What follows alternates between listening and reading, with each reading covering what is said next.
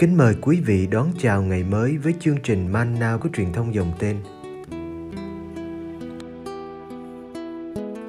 Chương trình hôm nay gồm có những mục sau. Trước hết là lời Chúa và suy niệm. Kế đến là hạnh các thánh. Bây giờ kính mời quý vị cùng theo dõi chương trình.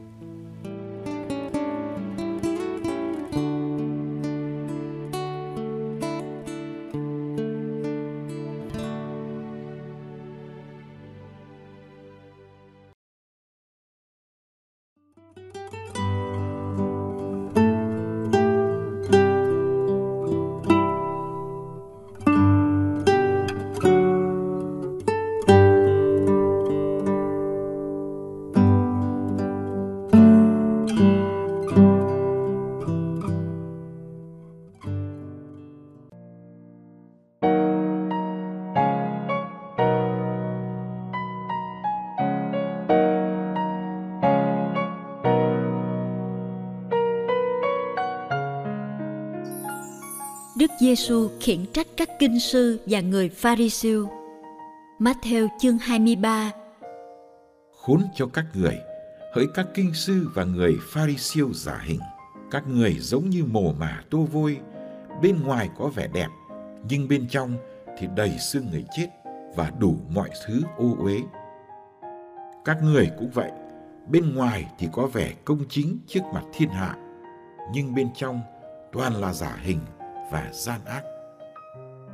Khốn cho các người, hỡi các kinh sư và người pha ri siêu giả hình. Các người xây mồ cho các ngôn sứ và tô mả cho những người công chính. Các người nói, nếu như chúng ta sống vào thời của tổ tiên, hẳn chúng ta đã không thông đồng với các ngài mà đổ máu các ngôn sứ. Như vậy, các người tự làm chứng rằng các người đúng là con cháu của những kẻ đã giết các ngôn sứ thì các người đổ thêm cho đầy đấu tội của tổ tiên các người đi.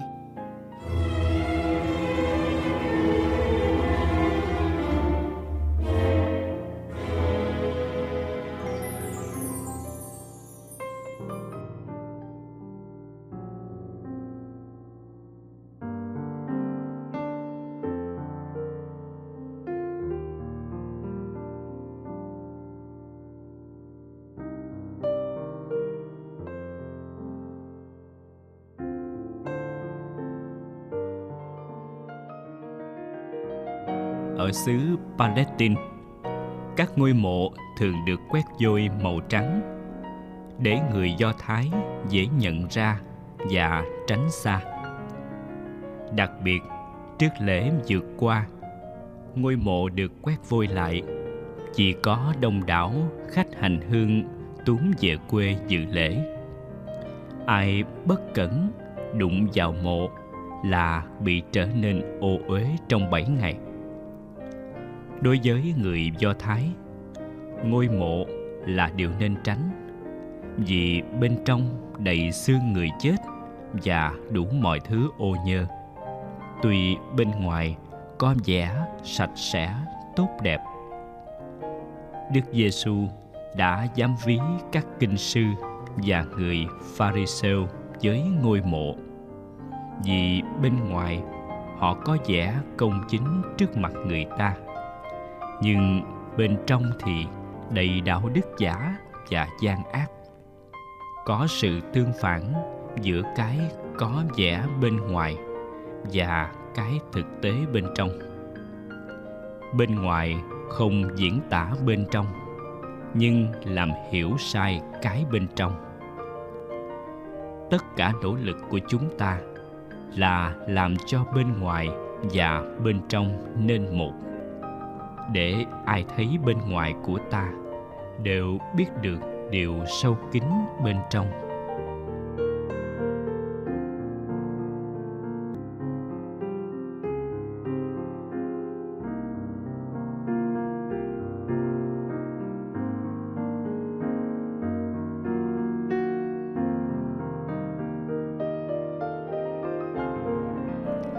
Đức Giêsu còn đề cập đến một sự giả hình khác. Đó là việc các người pharisêu xây mộ tô mã cho các ngôn sứ thời xưa. Họ khẳng định mình không can dự vào tội giết các ngôn sứ của cha ông họ.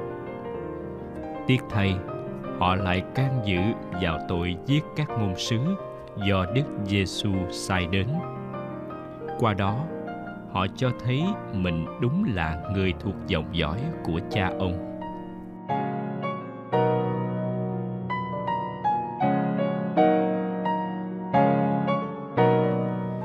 Khi đọc toàn bộ chương 23 của Tin mừng Matthew về những lời phê phán của Đức Giêsu đối với giới lãnh đạo tôn giáo, chúng ta có thể bị sốc vì chúng quá nặng nề. Liệu đức giêsu hiền lành có nói nguyên văn những lời như thế không? Điều cần biết là không phải người pharisêu nào cũng giả hình. Có nhiều người thực sự thánh thiện đạo đức và đức giêsu đã có tương quan tốt với một số người trong nhóm. Nhưng trong nhiều dịp khác nhau. Và Matthew gom lại thành một chương. Cuối cùng không nên quên là hầu chắc giọng điệu gay gắt của chương này.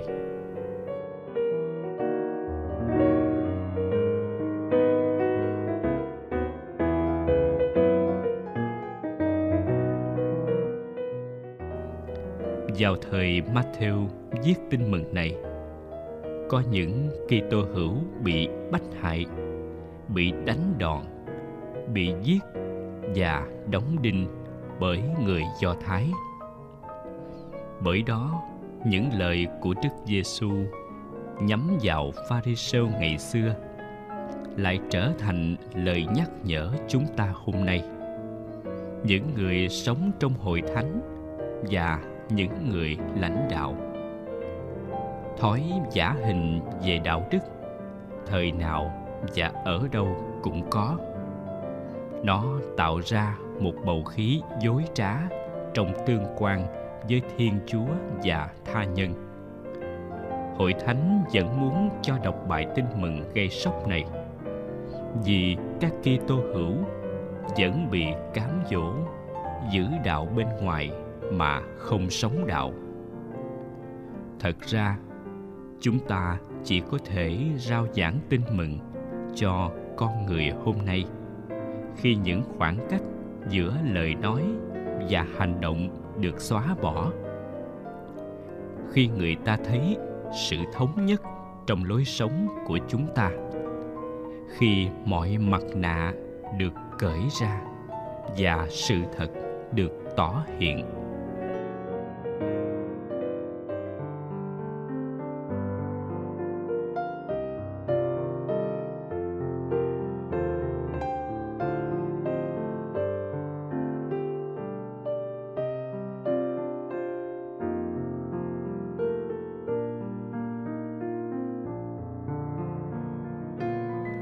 lạy Chúa Giêsu. Ánh sáng và bóng tối thì dễ phân biệt, còn bóng mờ thì khó nhận ra hơn. Con đã mạnh dạn khước từ bóng tối, nhưng khi nhìn thật sâu vào lòng mình, con nhận thấy có nhiều bóng mờ tác động. Con an tâm ở lại trong bóng mờ vì thấy đó chưa phải là một tội. Nhưng con cũng áy náy vì biết rằng bóng mờ là nơi ánh sáng chúa chưa thấm nhập trọn vẹn.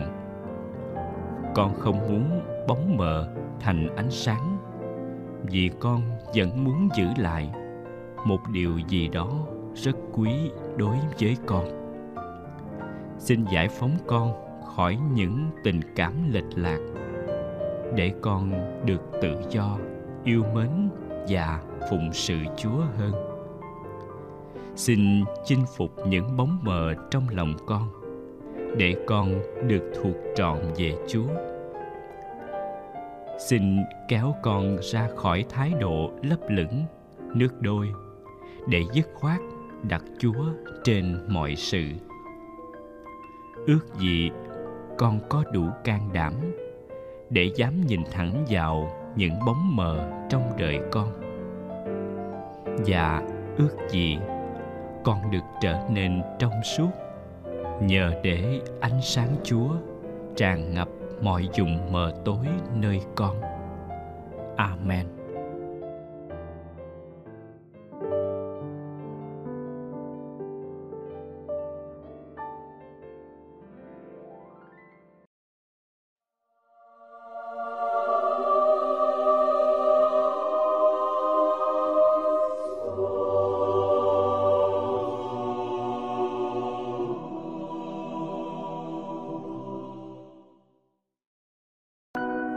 Ngày 30 tháng 8, Thánh Fiacrius, một vị ẩn sĩ đến từ tu viện ở Ái Nhĩ Lan vào thế kỷ thứ bảy, sống trong rừng núi Pruy. Người cầu nguyện và làm việc giúp người nghèo, nhất là trong việc trồng rau, dược thảo và hoa quả. Người khai khẩn đất đai và dạy dân chúng trồng lúa. Người trở nên quan thầy các người làm vườn. Sự hiểu biết sâu rộng và thánh thiện của người đã lôi kéo nhiều người tìm đến và đã phá tan sự tĩnh mịch tu hành của người. Sang Pháp, sống ẩn tu trong một hang động gần bờ suối và người được Đức Giám mục Meop là Thánh Pharaoh cho một miếng đất để trồng hoa màu và dược thảo. Truyền thuyết kể lại, Đức Giám mục nói rằng người muốn bao nhiêu đất đai để trồng trọt trong một ngày. Qua ngày sau, Thánh nhân đi chung quanh miếng đất, kéo chiếc xuồng đằng sau.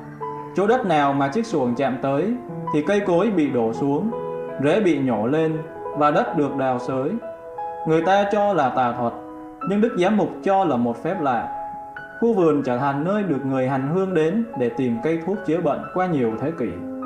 Thánh nhân chữa bệnh bằng cách đặt tay trên bệnh nhân, kẻ mù lòa, bệnh nóng sốt hay viêm mũi. Tượng thánh nhân được tạc hình với một chiếc xuồng cầm tay. Nhiều hội đoàn thánh Fiacrius được thành lập.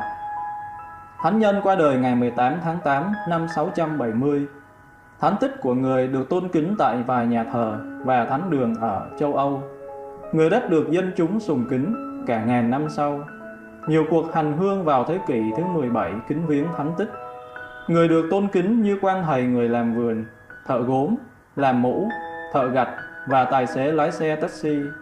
Nhất là người ta dùng như phương tiện di chuyển những chiếc xe mang tên người Xe Fiacre, danh từ còn được dùng ngày nay.